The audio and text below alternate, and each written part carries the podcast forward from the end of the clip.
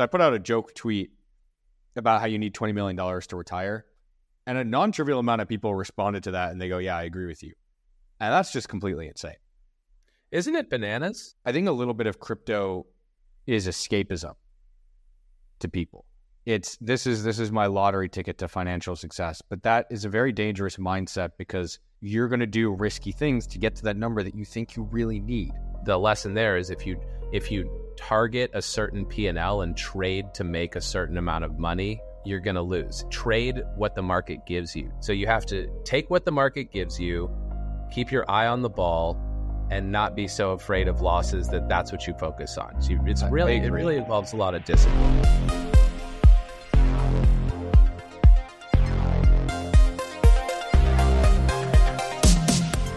All right, welcome back to another episode of 1000X. We are filming this at the top of the market at 42K. It is the top for many reasons, but one of them is my engagement on my tweets this week. It's just been ridiculous. Jonah, I tweeted like most of my tweets are kind of tongue in cheek. I mean, I, I really hope nobody takes them as gospel or, or, or very, very seriously. I kind of just try to have fun on Twitter. You know, my real thoughts are here. Every now and then I'll post real thoughts to Twitter, but sometimes I just like watching what people do with, you know, statements. And so I tweeted out, I mean, like it's true, but like not, you know, it's true. But I tweeted out, uh, dog coin, like animal coins right now, like dog with hat, cat with hat. I'm like, the story base. They're like, I wish, uh, I, I, I, wish, I wish my mom could see me now. I mean, but, she but can, I, I, ironically, uh, she can. Uh, I, I'll send her the link, but I, I tweeted out that it's like being in a casino where the slot machine is 55% to win. You just abuse that button until it stops working uh, or until you get kicked out of the casino. I tweeted that basically at what I thought would be the dog top. you know, you, you know what's crazy about this market? Like everybody's a fucking genius now. Everybody knew that Solana was going to rip to the 70s. Everybody knew that dog Wi-Fi hat dot Sonic the Hedgehog was going to fucking make them rich right? And when, when I look at can this, you can you can you like put some respect on the name? Sorry, dog with hat.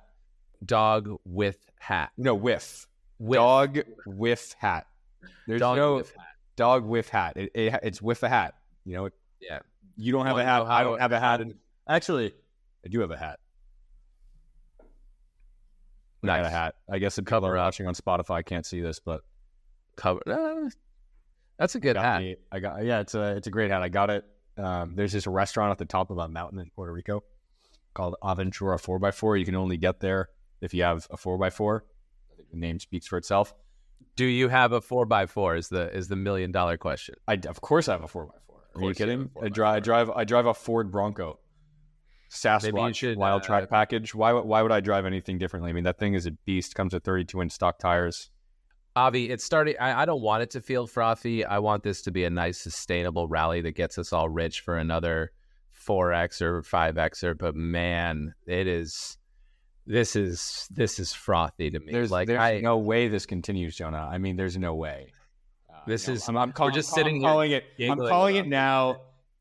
You know, one of the top signals is when you're sitting here with your buddies and you're giggling about the names of the coins that have just hundred x in a week.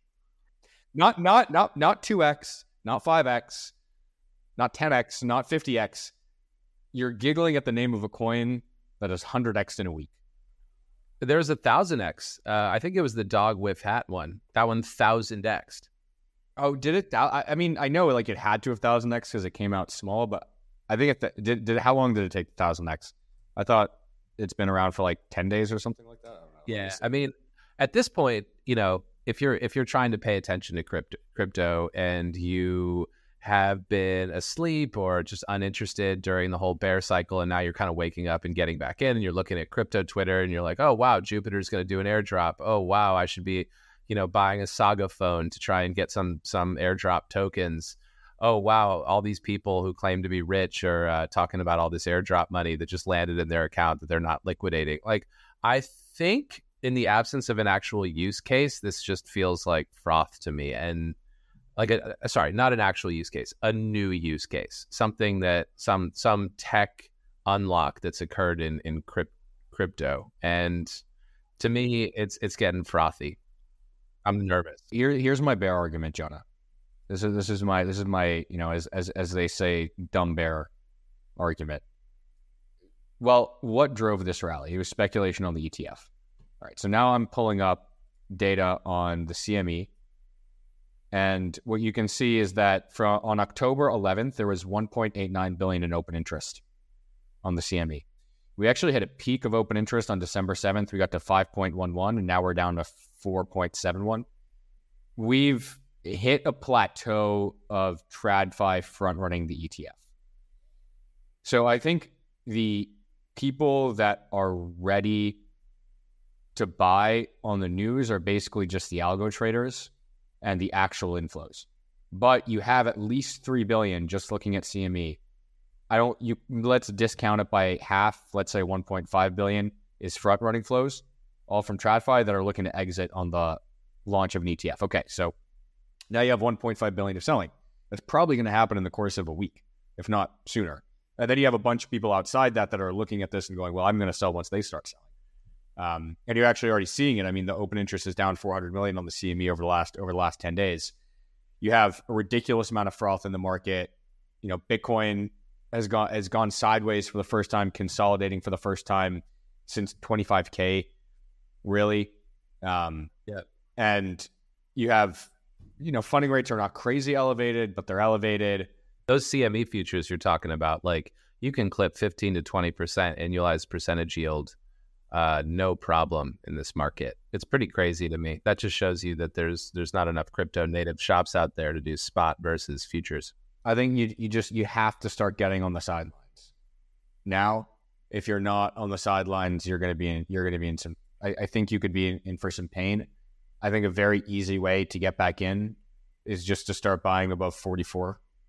If if you're wrong, I, I'm not doing anything right now. I'm just holding on to my core longs. I did not participate in a lot of this. Like I almost, I almost clicked on Bonk. I really liked Bonk. I didn't though. And if if I had, and if I were holding a bunch of shit dog coins or frog coins or Bitcoin ordinals uh, that are like BRC versions of ERC20 tokens, like I would be selling those. But I, I'm not that kind of trader. I think I think it's I think it's tough to buy those with any with any real size anyway. You can make 100k, you can make a mill you can't put five mil into these things, turn it into fifty. Um, I guess bonk you kind you kind of could, but anyway, that's beside that's besides the point. Um, it's not, though, but sadly, uh, it's it's not, and I, and I didn't I didn't do it. But I mean, now now is there there are people out there that have very sophisticated models for tracking these meme coins. Okay, you have to understand that. Um, I'm only you know I I'm I'm not kidding. Uh, there there there are people that scan the mempool for for new for new contracts see if liquidity is locked uh, in whatever in whatever pools pools are published. Compare against a database of all of the you know contracts that they that they know to be rugs. Compare against a bunch of phrases that they know to be that thing to be rugs, and then immediately immediately snipe if it if it looks good. Um, you know, you can ingest Reddit data, you can ingest Twitter data to to basically track the activity of these coins. There's there's sophisticated operations out there that are pumping these things, um, and then every now and then you get a coin that breaks over into the mainstream, like Tech Bros, Silicon Valley Bros. For some reason, um, they really like Dog with Hat. Like I saw a few people tweeting about it. They're like, "This is really funny," uh, which I guess you know makes sense. Their sense of humor isn't great, so. Why is it always a dog? Can you? Uh, you're a crypto native. Why no, no, no, no. They're they're, they're they're they're cat. They're cats now too. I think I, you know it's cat cat. Yeah, but the, the big ones are always dogs. Listen, Avi, like here's what's amazing to me about crypto. When I was professionally, you know, trading crypto every day, you know, I would interview a lot of candidates for crypto jobs, uh, crypto trading jobs. And you talk to these people, some of them are absolutely brilliant. And they've been doing some pretty advanced, sort of systematic trading type research from their dorm rooms or, you know, just wherever the heck they were hiding out. You know, they'd have a day job and then they'd spend all night doing the sort of like mempool scanning type systematic analysis of meme coins that you talked about. Uh, back in the, you know, two years ago, it was like people just building MEV bots as side projects that were like generating sustainable income for these kids.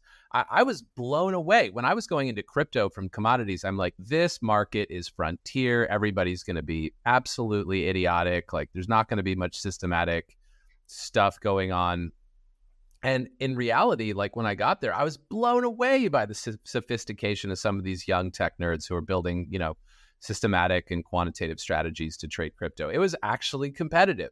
And meanwhile, you look at the institutional side of things in assets like commodities or frankly CME futures in Bitcoin, you know, you can clip an easy 15 to 20% just buying spot versus selling futures. And, you know, coming back to the commodities market right now, what I'm realizing is like there's some pretty low hanging fruit here because no none of those kids care about jet fuel or or gasoline, right? They all want to trade frog coins. So I think, you know, just to wrap up this thought, what I'm realizing is like uh, this, you know, two things. Thing number one, if in crypto, if you're going to day trade, you've got to be sophisticated. It's not a market for idiots anymore, and hasn't been for a long time.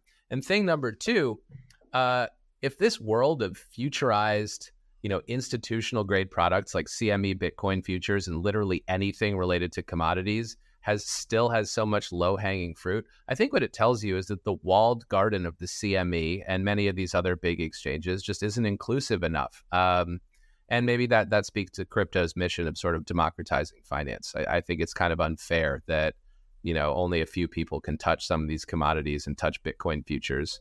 Otherwise, there wouldn't be this yawning basis arb. It's literally arbitrage. It's risk free. Yeah, I mean, basically, anybody that wants anybody that wants to touch it or anybody that can touch it right now, they're trading other things. They're they're they're they're they're they're, they're in other places, which I think that what that tells you is just how much froth, how, you know, how much perceived froth there is, and how much actual froth there is. Because what, what you have to do as a as a participant, you have to you know where where should I put my capital?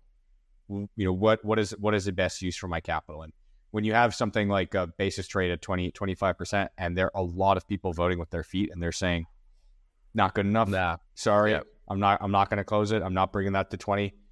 That tells you the mindset that bringing it to zero just and it tells waiting. you it tells you it tells you how allocated people are. Uh, and it, yeah, it, it's just a it's it's a very it's a, it's it's a very disconcerting thing. I mean, um, you know, my my view, Bitcoin always tends to top. By the way, in December or January, except for this January. This January, it just ripped. Yes, this January, but that was you know after a right, um, like after after a really bad year. I'm saying you know if if, if you rally into the end of the year, um, I, I, do think that uh, over the next two weeks, people are going to take some time off. Liquidity is going to dry up. Uh, everybody that's allocated for the ETF is probably already allocated for the ETF at this point. Uh, if the ETF gets approved before January, I don't think people are making new allocations to the ETF until after January. That makes me think that BlackRock probably wants this thing to go live in January anyway. Um, you know, Fidelity probably wants this thing to go live. So my my view here is my view here is pull back, reset, wash people out, and then you start to giga rally. Because I've been thinking about this a lot recently. What does a post ETF world look like? It's very rare that you get the opportunity to launch an ETF like this with such a large consumer base. It's so rare. And so there are a lot of people that are fighting for it. You have Fidelity fighting for it, BlackRock's fighting for it, Vanguard, right? And so what you probably are going to get, or you're going to get a lot of resources dedicated to winning the first month, to winning the first two months. Because what's well known is that it's an 80 20 rule with ETFs, right? Even more, really. You know, the biggest ETF will generally have, you know, 80, 90% of the market share, just as liquidity begets liquidity. And so winning quickly is so important to everybody on this product because it's going to be a money driver for them. They're probably going to market very hard in the beginning. They're going to be very, very, because if they don't, then they run the risk of losing and they run the risk of their product just never taking off. So my view is that you're just cautious until you get a sell off. And then whatever sell off you get, Bitcoin's at 37K, maybe 38. You start chipping in at 40 you know, like 39, you get to 35. Any, you know, every every step down, you just want to be loading the boat on your cycle bags. And then post ETF, we should we should run pretty hard because I think you know maybe maybe we pop it into the ETF and then come off, but I think inflows are actually going to come in. Um, you know, I'm going to put my reputation on the line, risk it all, and say and say that you know there there there, are going to be some pretty substantial inflows, uh, more more than more than we expect. I just think that um, I think when we talk about those inflows, you know, I hope that people out there go and listen to the previous episode of the Thousand X podcast. How much crypto should you own? I mean, I saw something uh, recently in the news saying that 50 million Americans own own crypto. Um, yeah, that's a pretty pathetic percentage of Americans owning crypto. I think a lot of people are going to go look at what 2023 was like in markets, and they're going to say, "Wow, um, you know, the S and P did well uh, but Bitcoin, wow, what is this? You know, best performing asset on the board by an order of magnitude. Maybe I should have one or two percent of my portfolio in that, just in case. Oh, and there's this super easy way to do it. And I, I see a BlackRock commercial three times every football game. Like, you know, maybe maybe I should buy some. So ultimately, I think you're right. I think I think the ETF will. You know, we've been saying this on this podcast for a long time. It's going to debottleneck a lot of. Uh, a lot of interest in Bitcoin that can finally flow in. I don't think there's enough capital sloshing around in, in the little crypto space right now to to front run that. So I do think it'll cause a run. I just I'm just worried about the volatility of all this because you know there is other than this ETF there is nothing society is not using crypto in new ways. I think it will soon, maybe even next year, but until that happens like we're not like it kind it kind of is. I mean Solana is really really picking up on the on the uh it's picking up on a narrative, right? Like it's not picking up on you know a bunch of merchants all over the country adopting it for payment. I think I think that I think that comes with time. Um, I also know that uh, you know what you're probably going to see in 20 in the beginning of uh, 2024 is a, a, lo- a, lot of new applications are very likely to come out. Um, just because I know Gold, Gold, Goldman's talked about uh, you know, launching. We've talked about this on previous podcasts, but there are a lot of people that are talking about launching tokenized products right now, and I think that's that's going to be a driver. They're probably going to use uh, public infrastructure. They're probably not going to use their own internal infrastructure for now, or at least a fork fork of public infrastructure. Yeah. And so, you know, I, I think I think I think that's coming, and also just the user experience of Solana has gotten so much better. Swapping tokens, navigating, you know, storing storing your wealth it's it's it's coming. It's coming, and and I think because it's actually quite nice and easy to use, mer, you know, merchant acceptance is, is is also is also probably likely coming soon. Do you have a Saga phone, Avi? I don't. I don't. Did you? Did you? Did you pick one up? No, man. I'm married. I don't need to impress anybody with this crypto shit. I'm I'm good. Got an iPhone, but like an iPhone Mini. Actually, check it out. It's tiny. It's really well, light. The Mini. Yeah. It's um. But okay. But yeah, yeah, I mean, at this point, like, I, I guess I'm kind of wondering, like, do we need a new use case spreading its tentacles into traditional worlds in order to sustain a crypto rally? Because no, no, I mean, I mean, all, all we need for Bitcoin, what like what here? Let me let me let me pose a question to you. Let's say in mid 2025, federal funds rate is one. Yeah. Bitcoin's up or down look, you don't need to pitch me on being bullish Bitcoin. I'm I'm literally so bullish Bitcoin I can't see straight. However, watching what ETH did during the course of this huge rally and how fucking spectacularly it underperformed has made me wonder like hey could we end up in a world where bitcoin just gas is higher because it has a true use case and a lot of these other things it's like yeah that's that's a fair point on ethereum i think ethereum is really in a really tough spot right now. Um, I think that it will get a rally just out of because I think the narrative again will be the ETH ETF that comes out, and that will happen. And you basically probably want to buy ETH BTC for a month or two months post that. But it, I think they're in just such a bad position because all these meme coins popping off on Solana have made people realize, uh, they have made people go to other chains and it's made people realize just how much better the user experiences on basically every other chain that exists, including all the L2s on on Ethereum.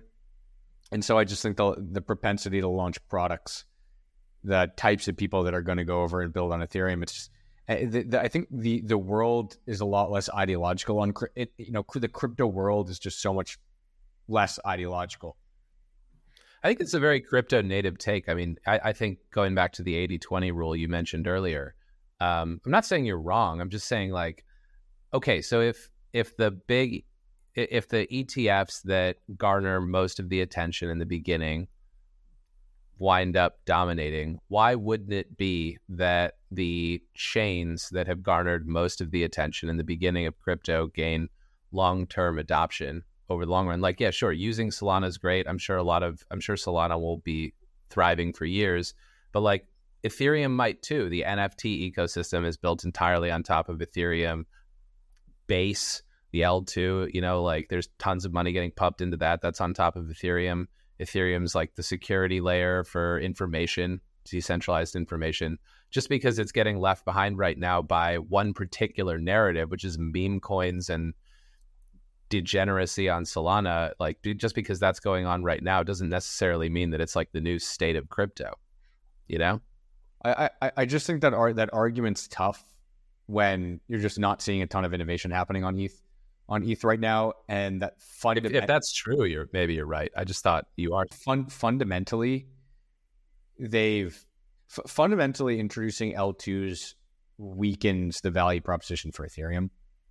Um, because uh, uh, unless unless they really really really really really explode in the short term the you know without L2s ETH would have seen a much higher burn uh, with with L2s, it's just going to see it's just going to see a lower burn.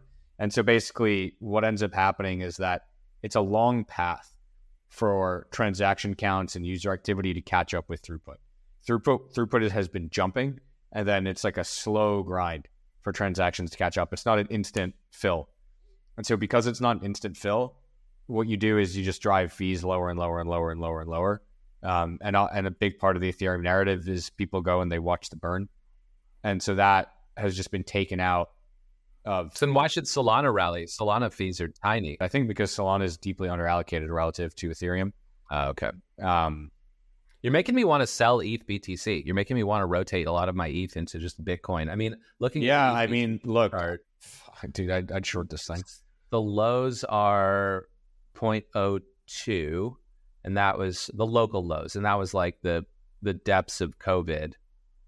Um, and then prior to that, prior to the sort of like 2017 cycle, it was it was 0.02, and then yeah, then it, just man.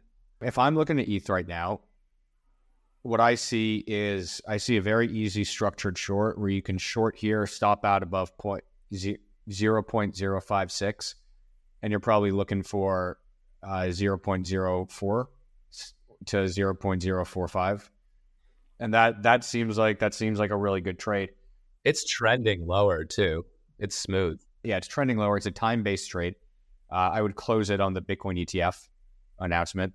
Um, you know, so I mean, I think I think it's a I think it's a good it's, it's it's a reasonably it's a reasonably good trade. I mean, there's just not much interest right now in Ethereum, and I think it's going to be very hard to get that interest back until people are willing to, you know, look look at the look at the next look at the next catalyst, and people start filing for you know the, the the ETF more more seriously. Here's a contrarian scenario for scenario for you. Let's say that ETH is just like chopping around, going sideways, or doing a Litecoin, like becoming something forgotten, while Bitcoin is just ripping. Will anyone care if an ETF launches? Will they want to buy into it? Like an, an ETF isn't necessarily a bullish catalyst. It's it's a bullish catalyst for something that people want but can't easily get. I think it's a short. I think it's a short term bullish catalyst. Okay. You know, I, the I, futures I, ETF was a catastrophe for what it's worth. I think the futures ETF is just a bad product, right? Yeah, we agree.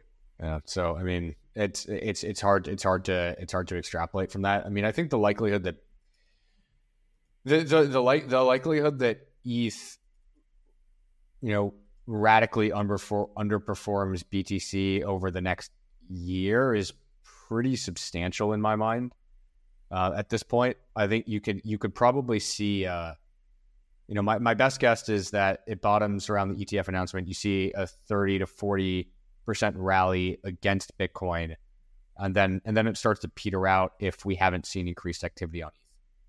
The, the, okay, realistically, the meme coin mania and the NFT mania on Solana is very different than what happened in 2021, where it was just all copycats kind of moving over from ETH, and then there would be the rotation play, and then Solana would pump, and AVAX would pump, and all these other things would pump.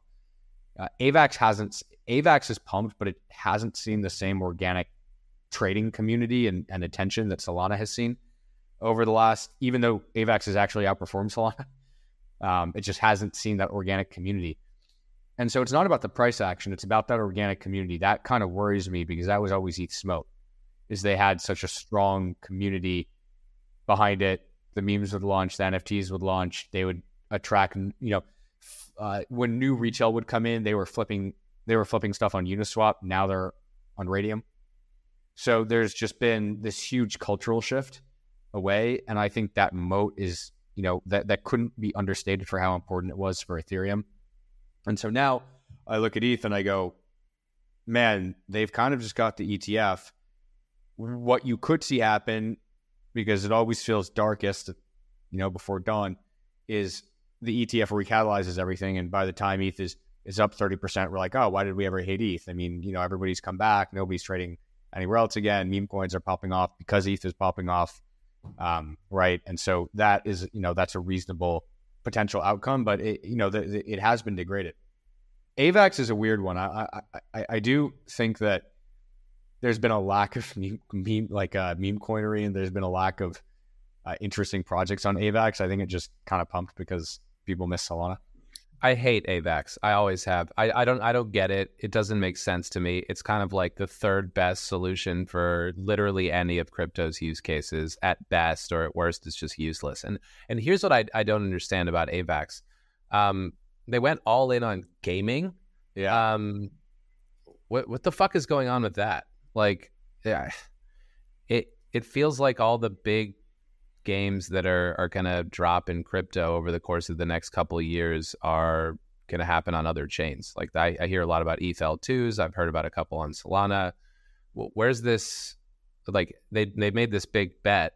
It, where's the payoff at this point? Yeah, it's, even look it's, a, like? it's a very very very good question. I think the answer is that, um, yeah, they they they definitely they definitely made a bet there. I think that they're pivoting a bit. They're trying to be the RWA chain now, as far as I can see it course they are. As as as everything you know, uh, like obviously they're they're trying to do that. Um, you know, I, I I like the AVAX team. I think that they're, you know, I think that they're good. I think that they're competent. I think that it's just a very crowded area. You know, I think that the L the L one space is just very it's just very very very crowded. And the reality is there's just not that many product developers. There's just not many that that many project developers. Um, so you know, I view I view Avax, Matic, you know, all these all these other all these other L ones outside outside Solana Solana and ETH is they're going to be good trades at some point. You can always trade them, right? Just look, look for look for when they're look for when they're under allocated, look for when they're shorted, look for what's correlated uh, to the main to the main runner, look for where transaction counts are, are trending up. But yeah, long term, I'm just not super, uh, you know, super super instructive on them. Me neither. I mean, I'm trying to think long term as well. Like, I, I agree, you might get some volatility. If you're paying close attention, you could probably clip a few nice trades out of it. But I'm kind of, you know, in terms of long, long term, like two to five years, I'm pretty much ready to give up on on AVAX, on Near, and you know, I, I wouldn't give up on Matic. To me, that's more of an L two. But like at this point, I think I think, you know, the big alt L ones are are are probably not that necessary anymore. You have the monolithic solution, which is Solana. You have the uh, slightly more decentralized, bit clunkier, but possibly more secure solution called ETH. And, you know, I think ETH will be the RWA chain, frankly. Like, uh, why would AVAX be the RWA chain? Doesn't make any sense.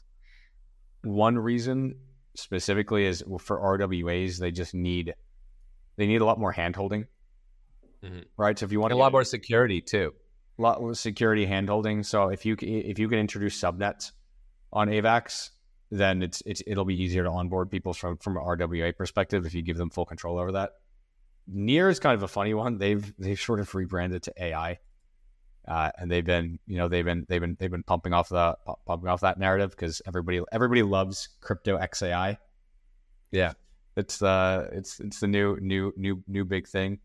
Um, I don't know, Jonah. I'm curious. You know, as a as as somebody that used to run trading over at Cumberland, like what trading strategies? Because you you also you know you're you're a programmer, you're a developer. Like what what trading strategies would you be thinking about developing right now?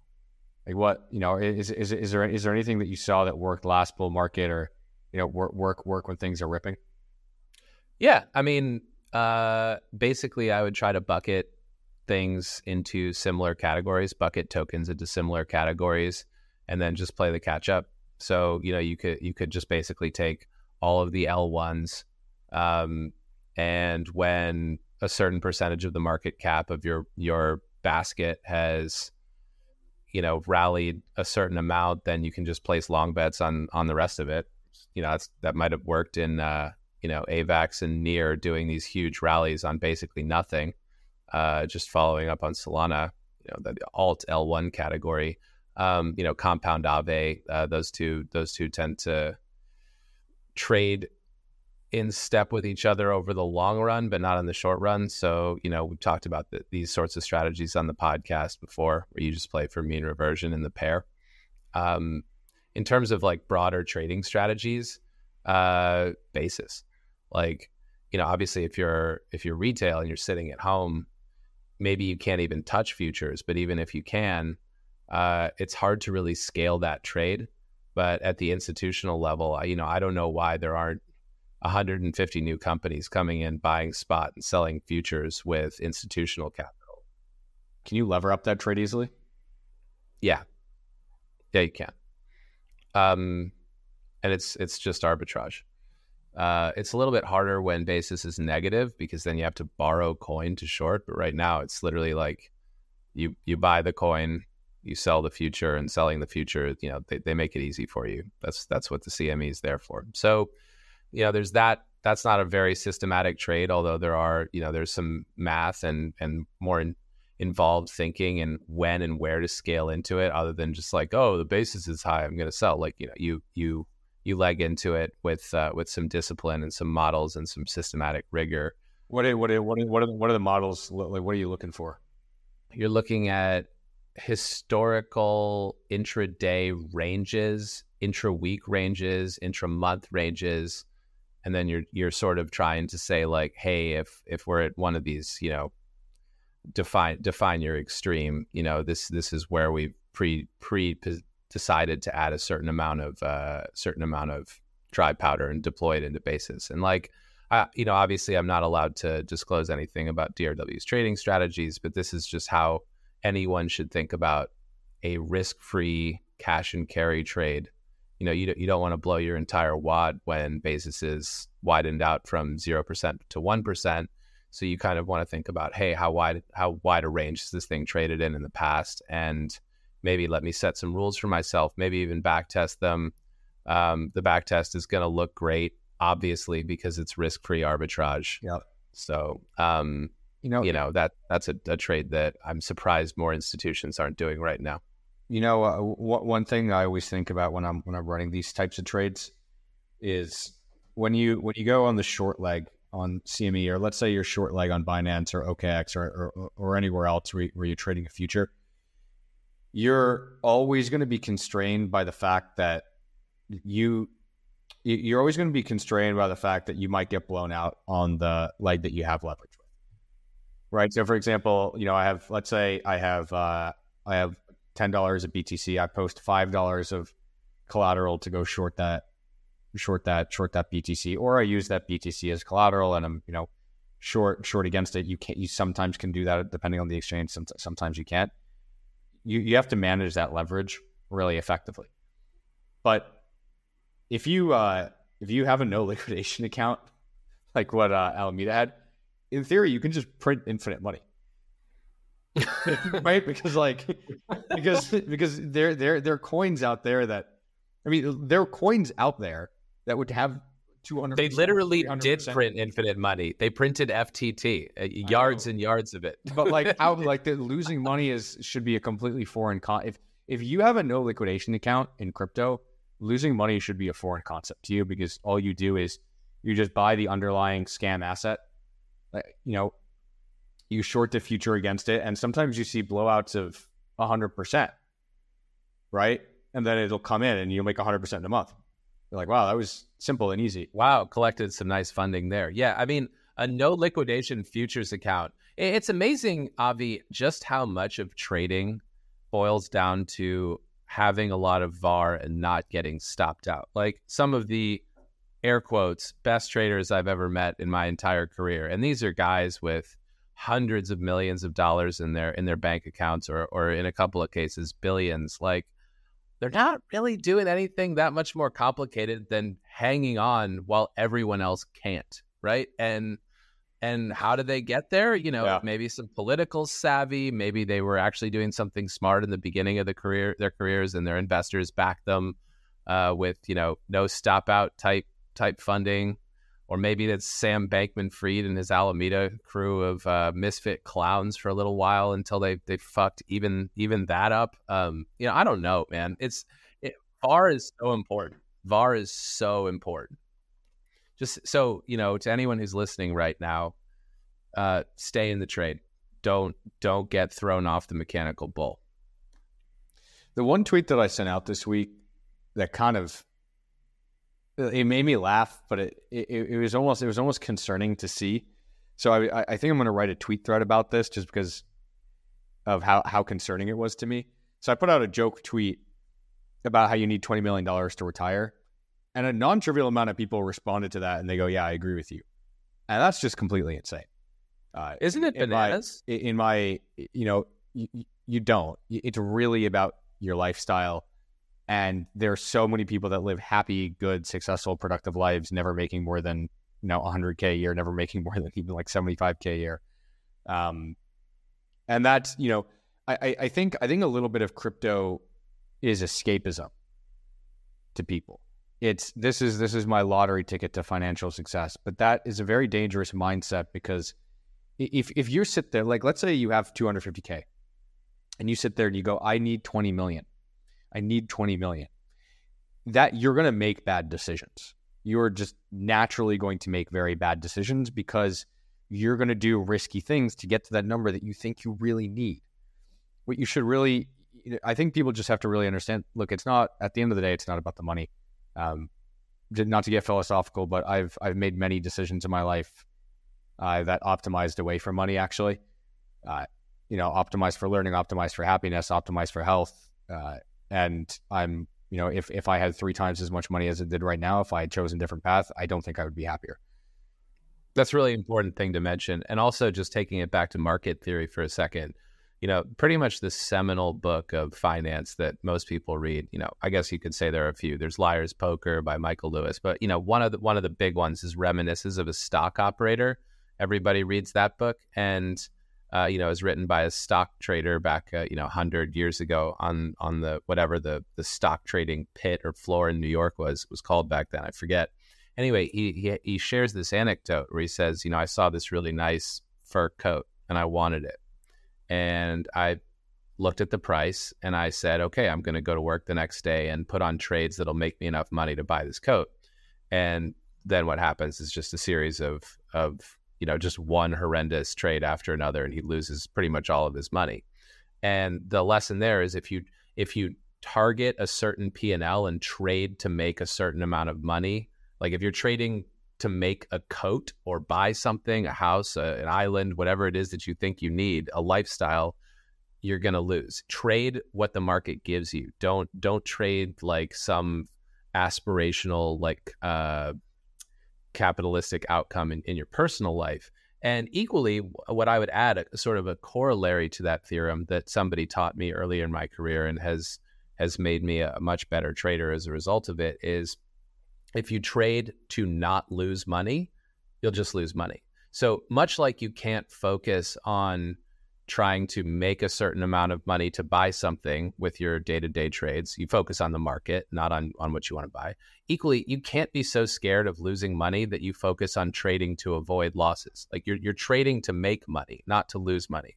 So you have to take what the market gives you keep your eye on the ball and not be so afraid of losses that that's what you focus on. So you, it's really it really involves a lot of discipline and I think I think once once a month in this market, there's there comes a trade where you look at it and you go, "This is so obvious," and then you take it and you size you size it correctly.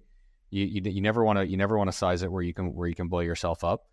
And the reality is that a lot of people want those quick hits. They want those quick wins because they see everybody else getting them. And sometimes you can, right? Sometimes you, you find a dog with hat and you put in a thousand dollars and it turns into two hundred thousand but those opportunities don't come along very often. You can't force those opportunities. A lot of people see that and they go, I really want to find the next one. Sometimes there is no next one.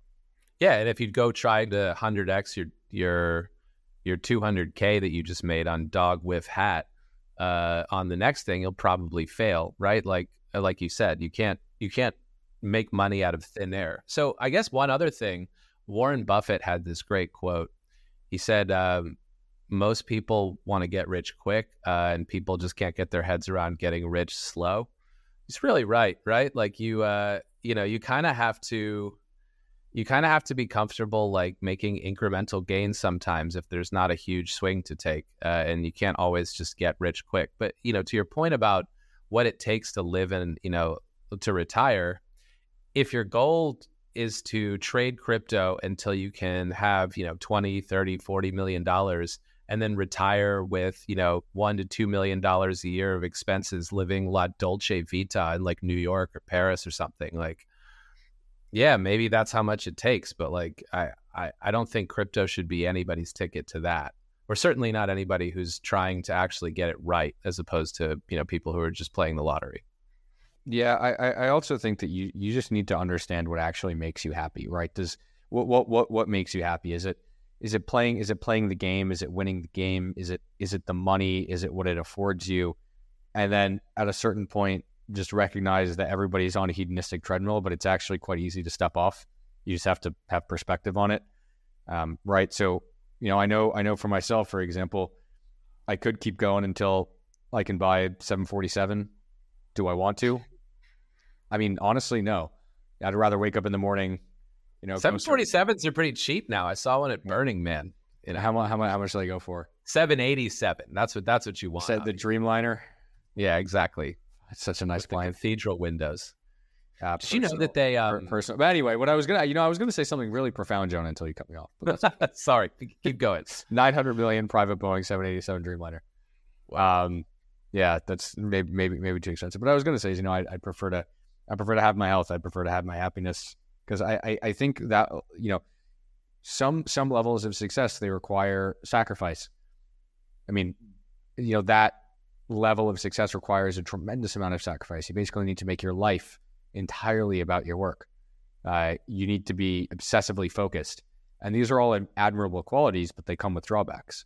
And I think you need you need to get older. You need to be around these people, you, you know, which I have been, and that teaches you a lot about what you want what what you want your life to look like and what you can what you can be happy with. There are people out there that can be happy with five million. There are people out there that can be happy with one. There are people out there that won't be happy with twenty. Um, but you have to make sure it's really you. It's not you know what your society is telling you or what people around you are telling you or you know what you were you know what what what your original what your original dream was versus versus what reality versus what reality is. And so I guess you know I, I see this I see this over over and over and over and over. Um, there are people out there that spend like 14 hours a day in front of their computer like digging for things digging for things in crypto at the expense of their health at the expense of their relationships at the expense of their life. And i don't necessarily think that's a great wonderful trade-off. It can be um, you know if that's really really really really what you want. Um, but i think it's you know it's, it's worth it's worthwhile having that perspective that it doesn't it doesn't have to be that way. And by the way i also think you can be successful in crypto working like like if you do this like three to four hours a day but you just actually focus like you, you just you, you just do what you need to do instead of spending like eight hours talking to people in telegram about like nonsense or you or you uh you build a process like or you yeah you, you build a process i mean like you know, my, my, like I, I think I think you could be ridiculously successful with the right with the right with the right alerts, with the right watch lists, with the right analytics tools. You probably can spend three to four hours a day on this and be in the top one percent of traders. I genuinely think that. I, I agree. I mean, I think ultimately, if your passion is trading crypto because you're interested in the market and it, it gives you that little intellectual tingle, then it's definitely worth spending a lot of time on. If you're like, well, this is the amount of money I want to have. It's more than I have now. And crypto seems to be the thing that could go up the most. So it's probably my ticket. You know, I wouldn't necessarily recommend aping a, you know, too much of your net worth into crypto other than maybe Bitcoin. Um, yeah. just and just having it in the background. I mean, Bitcoin's, you know, it, it depends on your size, right? Bitcoin's probably not going to get you anywhere. Um, if you really want to make it big, like, uh, if you want to take yourself into a new category, maybe, but like I, I do think that in the next five years, Bitcoin will five x from here. Probably not going to change that. You know, I think people. You know, let's say you have five grand, right? What are you gonna What are you gonna put your money in? Pro- probably going to put your money in. Uh, you're, you're probably just going to bet on a bull market, and you're probably just going to put your money in things like you know the, the AI coins or uh, Bitcoin Beta or Ordies or better odds than double zero. Uh, way better, way yeah. way better odds than double zero. I mean that that's a beauty. That's a beauty. This this this crypto this crypto thing. I take your point. I take your point. It's a really good. By the way, I really like that analogy um, with the with the fur coat. That story, the story with the fur coat. It's so true. Like anytime you have a goal in mind for your trading, what it forces you to do is it forces you to create opportunities where there might not be because in your mind you're thinking you're thinking to yourself, well, I need I want to hit this target. What is there that can help me get to this target? And the right answer might be there's nothing right now. But when you're in the mindset of looking for what will get me to that target, you you find things, right? It's like when you, you know humans look around and they see faces and things, right? So if you're a trader, you will find a trade if you're looking for it. Yes. right. Like, so this is here, what happens. Here's a little here's a little systematic pearl of wisdom, like a nice rule of thumb to to follow. So the one instance, the one exception to the fur coat rule where you can actually target a certain amount of PNL is when you have a back tested strategy, right? You can say, like, all right, well, this thing seems to consistently work over time. Let me dial up the risk to try and make X in a year. And so here's the type of drawdown. This is the rule of thumb. This here's the type of drawdown you should expect if you're if you're doing that sort of trading, that sort of systematic trading. So let's say that you're trying to make $1 million in a year with your systematic strategy, and it has a back tested Sharpe of 2.0. So your target PL is 1 million. Uh, you, you geared your risk until your target PL is 1 million, and your back tested Sharpe is 2.0. So if if your Sharpe if let's say your Sharpe continues to be two as you trade, let's just say that that's that's the Sharpe of your systematic portfolio.